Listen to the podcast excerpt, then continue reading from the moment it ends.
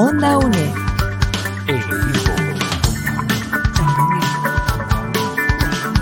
Imagen y sonido, hasta donde estés.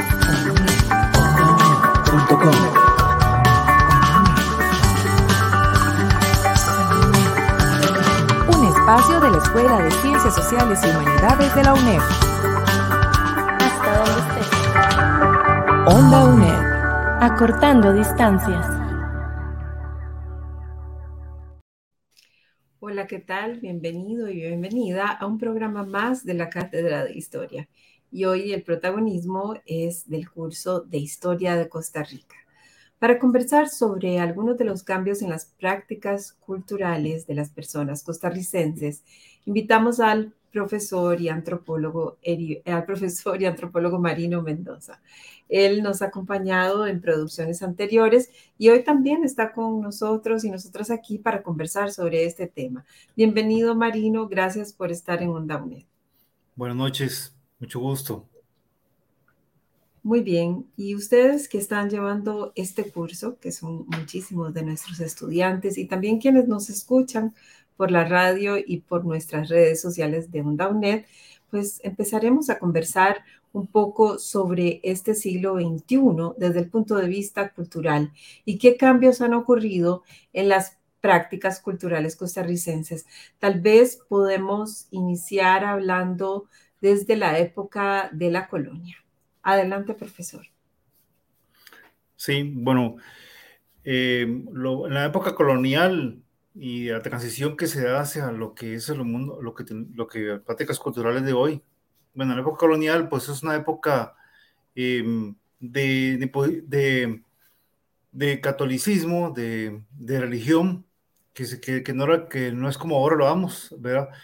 Era una época mucho antes, eh, lo que se llamaba la, la, el catolicismo tridentino, que se dio desde el Concilio de Trento hasta lo que es, el, lo que es todo lo que va antes del Concilio de Trento y antes del Concilio Vaticano II, 1962-65 todo eso era un catolicismo diferente a, como lo conocemos el catolicismo de hoy.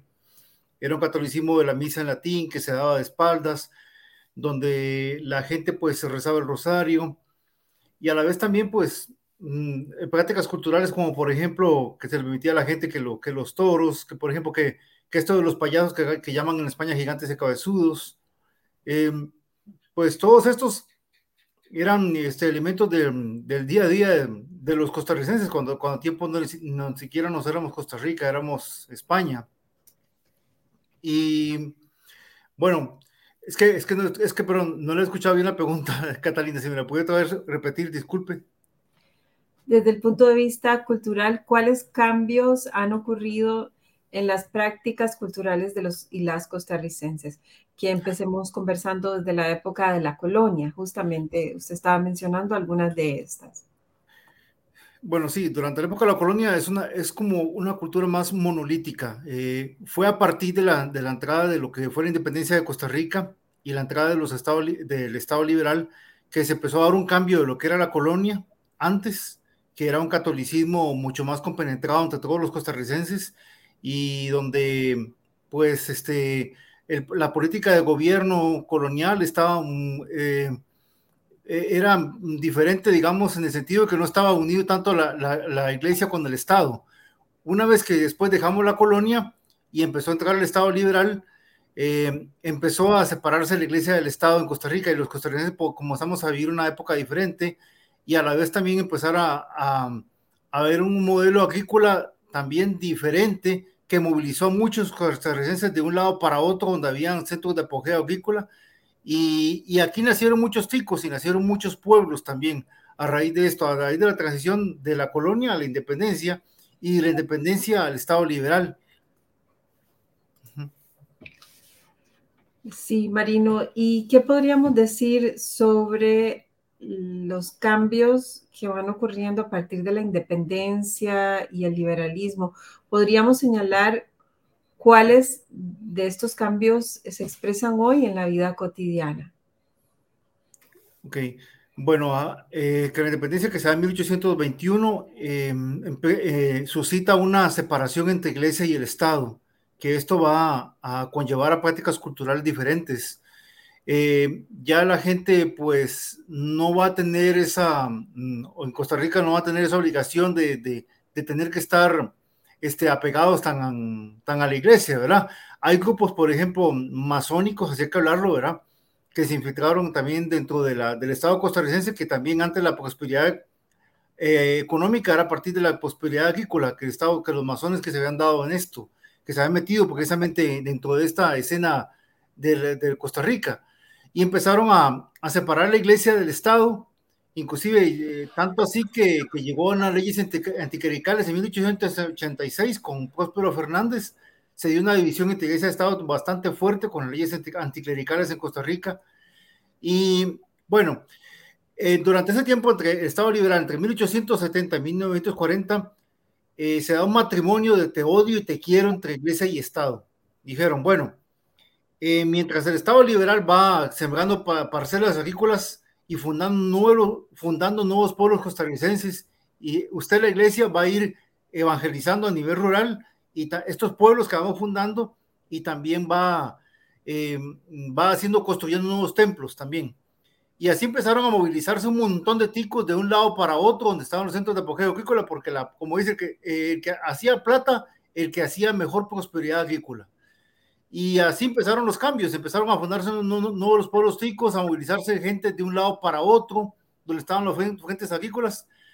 Bueno, todo esto vino a raíz de que, perdón, disculpando eh, tal vez un poco el, la publicidad del asunto, de que Costa Rica no tenía una diócesis propia, no tenía un obispo propio.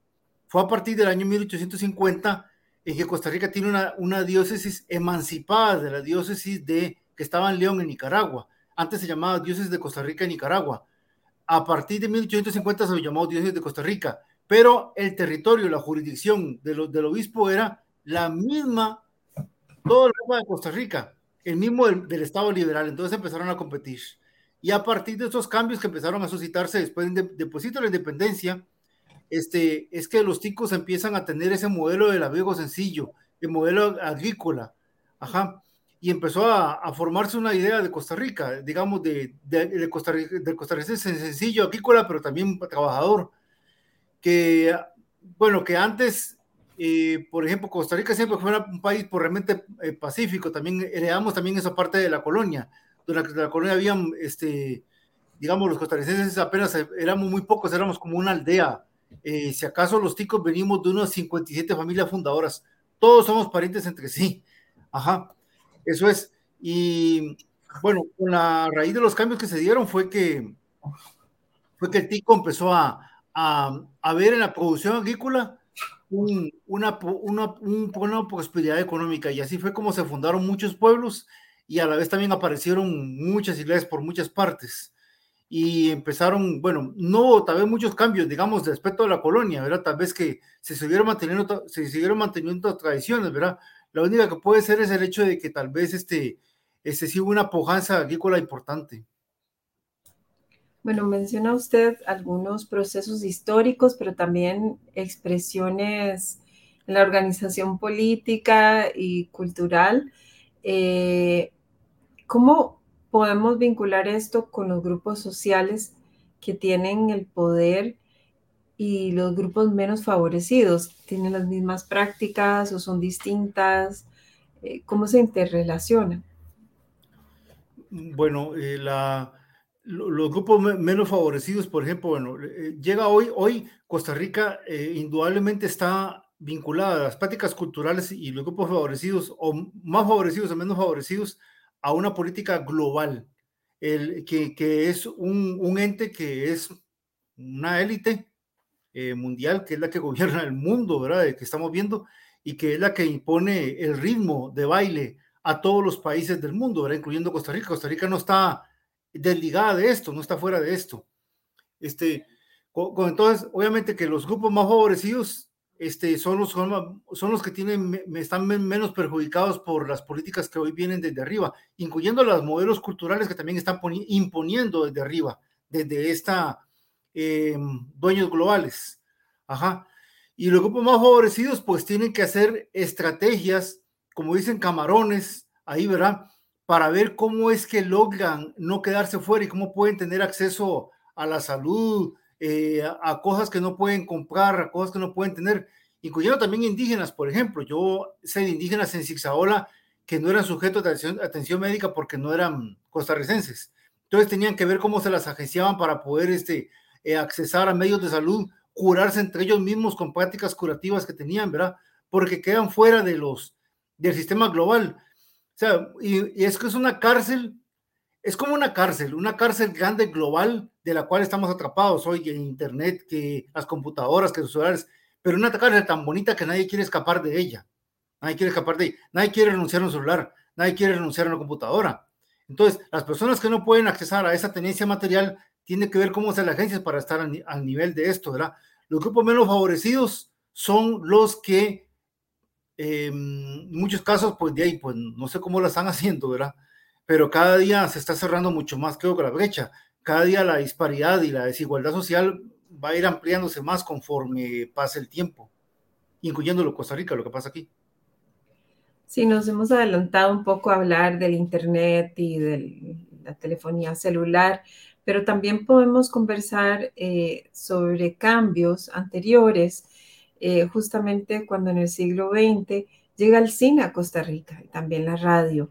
Cómo esto em, empieza a influir antes de ya adentrarnos en la segunda parte del programa, que va a tratar más sobre pues vidas más modernas desde la perspectiva cultural también. Eh, bueno, y, el cine, pues, y lo que es este, la, otros medios de comunicación empiezan a controlar lo que pensamos, los costarricenses, ¿verdad? Empiezan a tirar imágenes, imágenes y empezamos a tener otro tipo de realidad. Claro que el cine antes comenzaba, por ejemplo, que no tenía mucho sexo como hoy, como hoy tenemos un, que vemos inclusive películas en YouTube. Antes había que ver en cine, había cines antes que sonaba una sirena en todo el pueblo avisando de que iba a haber una película. Vendían refresco de cast en botella de Fanta para que sea más bonito. Em, había muchachos de afuera que venían y reventaban panales de avispas adentro de los cines, pero este, la gente salió huyendo. Pero antes no había mucho acceso a los cines, pero después hoy hay acceso de todo el mundo. Pero el asunto es que con el cine empiezan a, a ingresar este, las ideas que vienen desde arriba, globalistas. Yo lo veo así, mi opinión como antropólogo, mi opinión personal, mi opinión personal, y es de que empiezan a ingresar este, este, ideas que empiezan a penetrar en, en los costarricenses, ideas nuevas que vienen de afuera, porque el cine también es de afuera, ¿verdad? Eh, creo que la primera, primera producción de, Costa Rica fue en 1930, me parece, la película Retorno. Pero, pero el, el, cine empieza a establecer nuevos cambios culturales, nuevas modas en los costarricenses, y poco a poco va entrando así, digamos, hasta los, hasta los medios de comunicación de hoy, ¿verdad? Inclusive también el telégrafo que se da durante esos tiempos de los primeros ingresos del cine, que ya hoy el telégrafo no existe, ¿verdad? Que hoy eh, la comunicación telegráfica antes era, era pública, no como hoy que se puede hacer privada. Em, ya hoy es el Internet sustituido por el telégrafo, pero hasta los años 90 había telégrafo aquí en Costa Rica y la gente tenía que poner un telegrama a nivel público para poder enviar un mensaje. Hoy no, y también tiene que... Y los teléfonos también funcionaban, funcionaban más o menos parecido. Pero el cine para mí, bueno, es que empieza a, penetrar las ideas este, en los costarricenses acerca de, de, más media, de cómo, de cómo, de, cómo, cómo, cómo, vamos a controlar de las ideas globales a los costarricenses, de lo, lo que pensamos. Bueno, empezamos a tocar eh, un tema que también tiene que ver con eh, cómo conservamos lo nuestro, lo propio y cómo también vamos mundializándonos, recogiendo ideas, eh, de alguna manera compartiendo una cultura transnacional, un nuevo lugar. Estás escuchando Onda UNED. Vamos a una pequeña pausa y regresamos. Apoyando a mi gente educando a Costa Rica, rescatando tradiciones, Radio Nacional.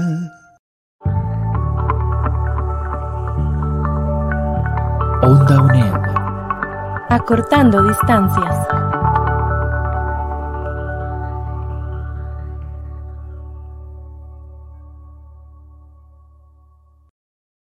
Conversamos con el antropólogo Marino Mendoza en este tercer programa de Historia de Costa Rica y hablamos sobre algunos de los cambios en las prácticas culturales de los costarricenses y las costarricenses. Hemos hecho un recorrido pues eh, por, rápido por diferentes cambios y momentos que han afectado las distintas prácticas culturales. Nos quedamos conversando eh, un poco sobre la influencia que tuvo el cine y la radio en el siglo XX y cómo eh, esto influyó en nuestra identidad costarricense. Ahora, en los años 60 y 70, Costa Rica no es ajena a lo que sucede en el mundo. Tenemos una crisis económica, tenemos una guerra y tenemos todos un montón de movimientos de contracultura, de paz, etcétera. ¿Cómo se manifiesta en nuestro país eh, todos estos procesos históricos eh, a los que podemos hacer referencia en estas dos décadas. Bueno, sí, antes de eso, pues, pues hay, sí, efectivamente hay un antes y un después. Bueno, a través de la rebeldía juvenil, también, este, obviamente que lo que son los, como dicen los dueños globales, ¿verdad? Empezaron a penetrar todas estas ideas que al final también las subieron, se subieron aquí en Costa Rica. Y lo que hacen es que se fijan en los jóvenes, ¿verdad? En los grupos etarios más jóvenes, que son los que pueden impulsar aquellos cambios que se quieren, que se quieren desde arriba insertar en diversos países, incluyendo nuestro, ¿verdad?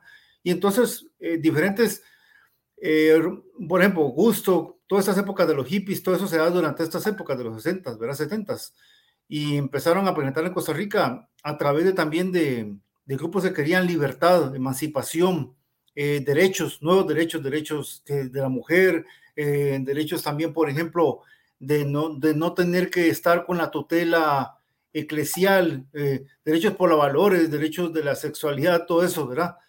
Y este, ¿por qué no podían hacer? A través de estas rebeldías, a través de los grupos jóvenes, a través de los grupos etarios más jóvenes, porque bueno, todas estas guerras este, convocaron desestabilización, transición, y a través de la transición es que se, se aprovechan para poder meter todas estas ideas este, que al final van promoviendo un cambio cultural, que es lo que estamos viendo hoy, hoy ahora, ¿verdad? Con los nuevos grupos de música, a través de los grupos que abogan por derechos eh, de la mujer, de los animales, etcétera, ¿verdad? Este, y Sí, a partir, entonces se puede, también de la computación, incluso también durante dos años, durante la época de los hippies, ¿verdad? También promovieron la computación, que fueron los hippies. Y este, eh, antes y un después, y hoy estamos, como dicen, cosechando lo que se sembró durante aquella época aquí en Costa Rica. El cambio ha sido muy abrupto en muy pocos años. Sí, y si nos vamos a conversar sobre la inteligencia artificial, por ejemplo, que es una de las propuestas de nuestro profesor tutor, que abordemos este tema, que es interesante también para las personas estudiantes. ¿Cómo podemos eh, esperar cambios culturales en un contexto como este? A mí me llama la atención porque justamente eh, hay cientos y miles de trabajadores de países pobres que hacen posibles los sistemas como ChatGPT ¿verdad? Que es como la última, el último lanzamiento de las empresas tecnológicas, donde algunos de ellos ganan entre 1,3 y 2 dólares por hora, ¿verdad? Todas las personas que trabajan haciendo las etiquetas y todos los sistemas detrás de la inteligencia artificial ya sea eh, este chat o los programas que existen también para la creación de imágenes y otras tecnologías que hoy nos sorprenden y nos cuestionan desde una perspectiva eh, económica, política cultural. ¿Cuál es nuestro lugar? ¿Qué podría decirnos un antropólogo sobre esto? Bueno, eh, del anterior, como antropólogo, la antropología estudia a los seres humanos pero con esto de la inteligencia artificial, cada día nos vamos a ir deshumanizando más. Cada día vamos a ir perdiendo muchas de las cosas humanas porque vamos, eh, vamos haciéndonos más robotizados. Vamos, estamos dentro de una cárcel que es tan linda la cárcel que no queremos escapar de ella. Estamos este, robotizando a través de la inteligencia artificial y todo esto. Eso es lo que eso me opinión como antropólogo. Y Costa Rica estamos totalmente, eh, dependemos de lo que pasa a nivel global, de lo que pasa a nivel global, de los que de los que mueven los hilos arriba, ¿verdad? Ajá. y nosotros estamos aquí abajo, Este, y no podemos escapar al Internet, no podemos comprar las computadoras, no podemos comprar los celulares, todo esto es lo que pasa pasando, y el día de mañana, quién sabe si hasta nos convertiremos en un robot humanoide, ajá, y de repente muchas de las cosas que pues veníamos haciendo como, como seres humanos, pues ya no, ¿verdad? Pues a lo mejor este, de ahí, quién sabe si hasta si seremos propiedad industrial de, de, de, de, de, otras, de otras personas, ¿verdad? Que son los que detentan, la riqueza, que son los que manejan este, los hilos del mundo entero. Eh, esto es lo que pienso, cada día vamos a ir perdiendo más libertades individuales. Yo sé que suena un poco pesimista lo que estoy diciendo, pero pero sí, a, través de la robotización, este, este, cada, es cierto que vamos a accesar a muchas cosas mucho más fáciles, eso no va a ser mala vida, pero contradictoriamente o paradójicamente, las, eh, las facilidades que nos va a otorgar la inteligencia artificial también nos va a quitar muchas libertades, eso es, lo que, esa es mi opinión. Y digamos, de lo que es como antropólogo estudia los seres humanos, ¿verdad? Pero vamos a ir perdiendo mucho de lo que, de lo que somos humanos, eso es lo que digo yo, este, a través de conforme vaya cambiando este, el mundo de computación, porque el mundo de computación cambia demasiado rápido, ¿verdad? Cambia demasiado rápido. Ya hoy un celular, por ejemplo, es el apéndice de uno. Ya ni siquiera lo vemos como algo ajeno, lo vemos como parte de nosotros mismos, como que si fuera un brazo, como si fuera un mano. Este, de hecho, si se nos muere un celular, es, es casi igual a como un momento de luto que puede pasar a una persona, algo tremendo, siente como una crisis existencial eh, tremenda. Hasta ese nivel está llegando el hecho de que hoy dependemos de, lo artificial, que a nivel también es lo que están dependiendo montones de países en el mundo entero, no solamente nosotros. Y estamos en el mismo ritmo del baile. Pues quizá una de las imágenes más temidas, no sé qué pensarán las personas que nos están escuchando, es cuando los robots sean manejados por robots, ¿dónde vamos a quedar los humanos? ¿Dónde va a quedar lo humano? ¿Qué podríamos decir sobre cómo estas nuevas maneras de vincularnos a través de la tecnología van a cambiar los lazos humanos o los están cambiando? ¿Qué eh, análisis ha hecho usted como antropólogo sobre esto, el encuentro con el otro, el cara a cara con el otro, el compartir eh, realmente eh, no solo desde los procesos vividos pandémicos, ¿verdad? sino todo el desarrollo tecnológico y lo que nos está permitiendo hacer. Hoy podemos ser partícipes de una guerra viendo sus imágenes a través de Internet. También podemos conocer las prácticas culturales de un indígena en la Amazonía, también a través de una conectividad. Pero ¿quiénes están dentro de esta posibilidad de decir y generar contenido y quiénes no? ¿Y quiénes están dentro de la posibilidad de consumir este contenido y quienes no? Bueno, hoy lo que pueden consumir estos son los que tienen la tendencia material, el acceso a poder tener una computadora y tener un celular, por ejemplo, ¿verdad? Las personas que no lo pueden tener, ahí no. Pero hoy estoy viendo que hasta los grupos más desfavorecidos tienen un celular y de computadora, lo que pueda irse a las agencias de una manera u otra, ¿verdad? Pero hacia dónde nos va a llevar todo esto? Eh, y siento que hay muchas facilidades que nos va a dar, como por ejemplo el hecho de, conocer esta realidad de otras partes del mundo que no podíamos haberlos conocido antes de que existiera toda esta tecnología, ¿verdad? Pero a la vez también nos está dejando un vacío muy grande, impersonal, porque, por ejemplo, una persona, antes de ir a ver al vecino que vive enfrente de la casa, no va y lo busca, va y le toca la puerta para buscarlo, no, le manda un correo electrónico, le manda un WhatsApp, ajá, eso es lo que pasa, se está sustituyendo lo que es las relaciones humanas por la por el uso de los, de los WhatsApp, de los celulares, todo esto, ¿verdad?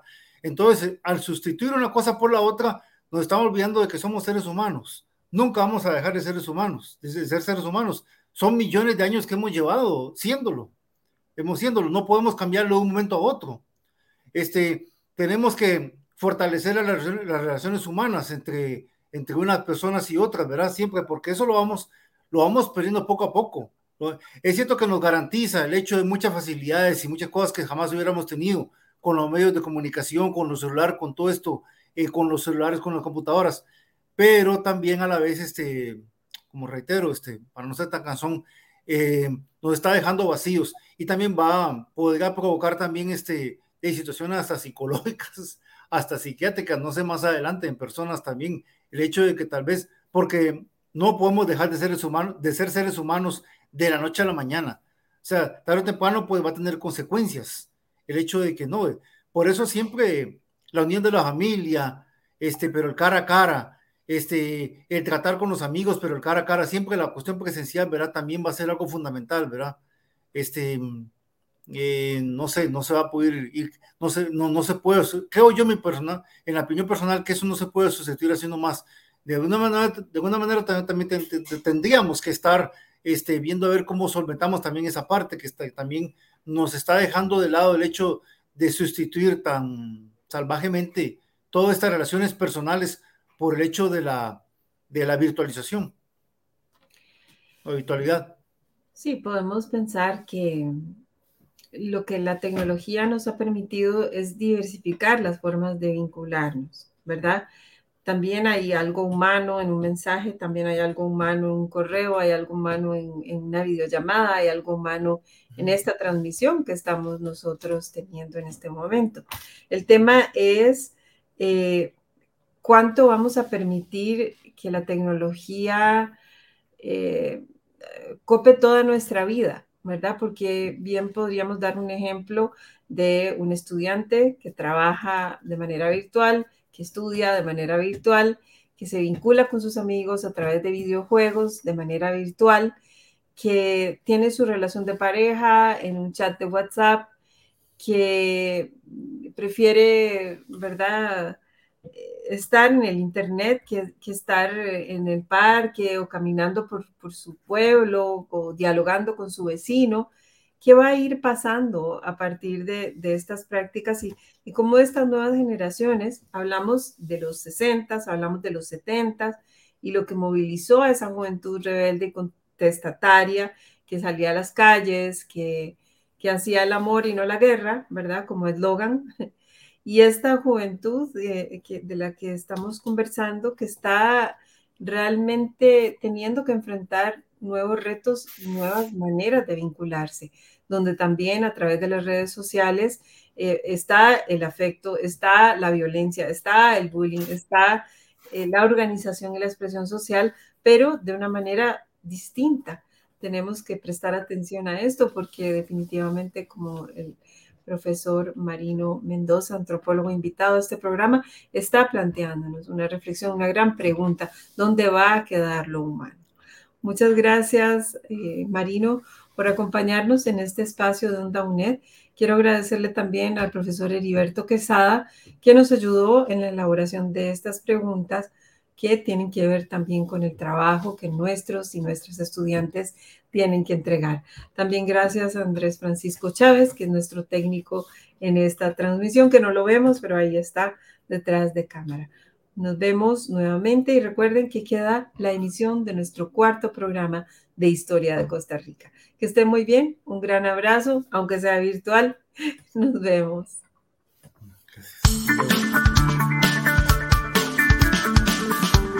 Onda UNE.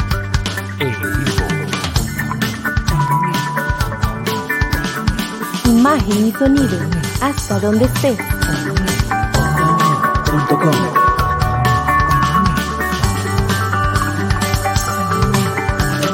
Un espacio de la Escuela de Ciencias Sociales y Humanidades de la UNED. Hasta donde esté. Onda UNED. Acortando distancias.